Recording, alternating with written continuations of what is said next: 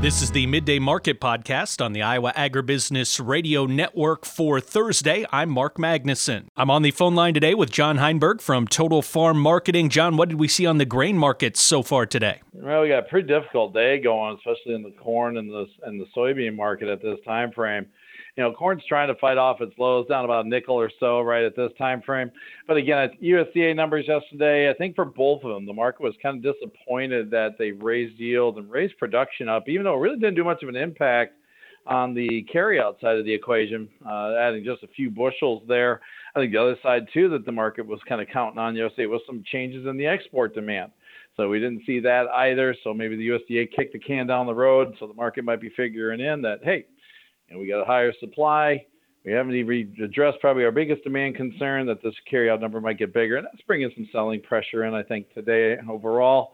Also, too, just the pure fact that export sales numbers came out today. Corn was very di- disappointing. Soybean was also, you know, not the lower end of the trading range. So again, just maybe we're a little bit overpriced compared to the rest of the world. It was nice to see though we did get a little bit of export business this morning. Mexico picked up some corn this morning. So, but right now corn and beans are down, and, and wheat's kind of hanging in there, just maybe sitting on a little bit of a bottom. And John, when we're looking at some of the things going on in the world right now, and you already mentioned it a little bit, but the USDA saying that the soybean carryout estimate is the lowest in seven years. What does that mean for the overall picture?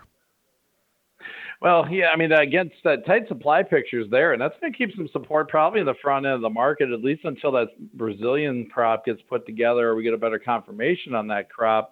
You know, right now the, the crush, crush margins are good. We are still moving beans out. We have seen some bean business this week. There's rumor that China was in the market again last night buying beans from the Gulf and the Pacific Northwest for December. So we'll see how the, those things come together.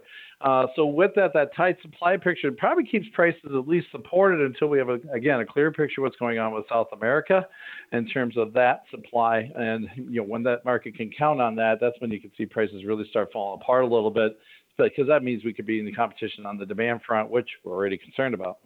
And as you mentioned, waiting for more information about South America, but Brazil had some more rain expected in the forecast, and it looks like they're going to have some favorable conditions for the first corn crop. Is that kind of the initial reports from that part of the world?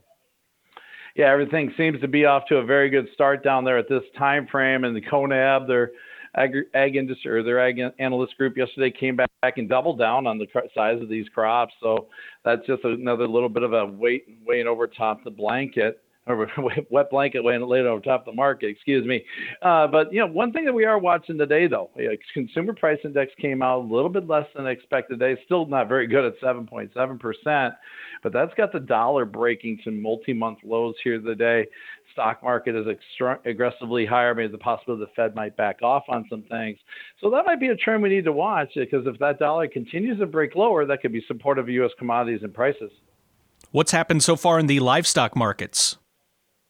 Oh, we've seen a little bit of strength in cattle market today. Feeders being supported by the weakness in the grains.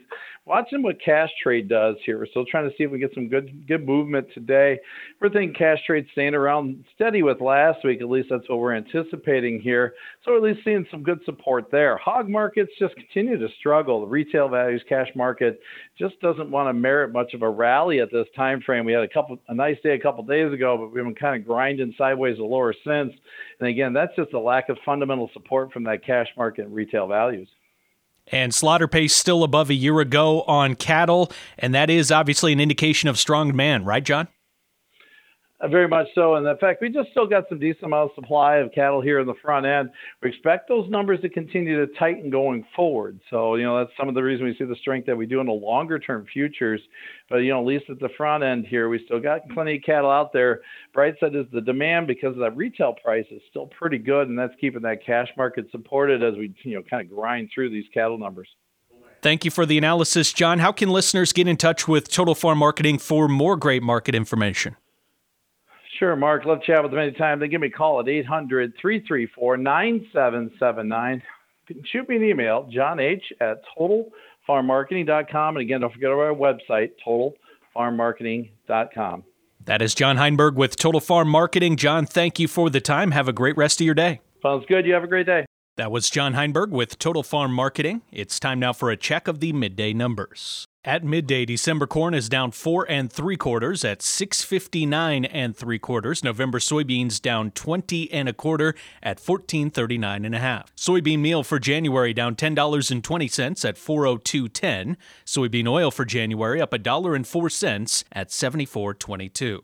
Chicago wheat up a quarter at 806 and three quarters. Minneapolis wheat down four even at 934 and a quarter. Kansas hard red wheat down one and three quarters at 928 and a quarter. December oats up one and three quarters at 382 and a quarter. On the Merc, live cattle for December up 75 cents at 152.32. November feeder cattle up 62 cents at 178.35. Lean hogs for December down 47 cents at 84.80. Pork cutout for December down 17 cents at 95.27 and class 3 milk for November down 9 cents at 20.91. This has been the Midday Market Report. I'm Mark Magnuson. Stay tuned for the closing markets later today with Riley Smith as he talks with Bill Moore of Price Futures Group here on the Iowa Agribusiness Radio Network, where Iowa Ag matters.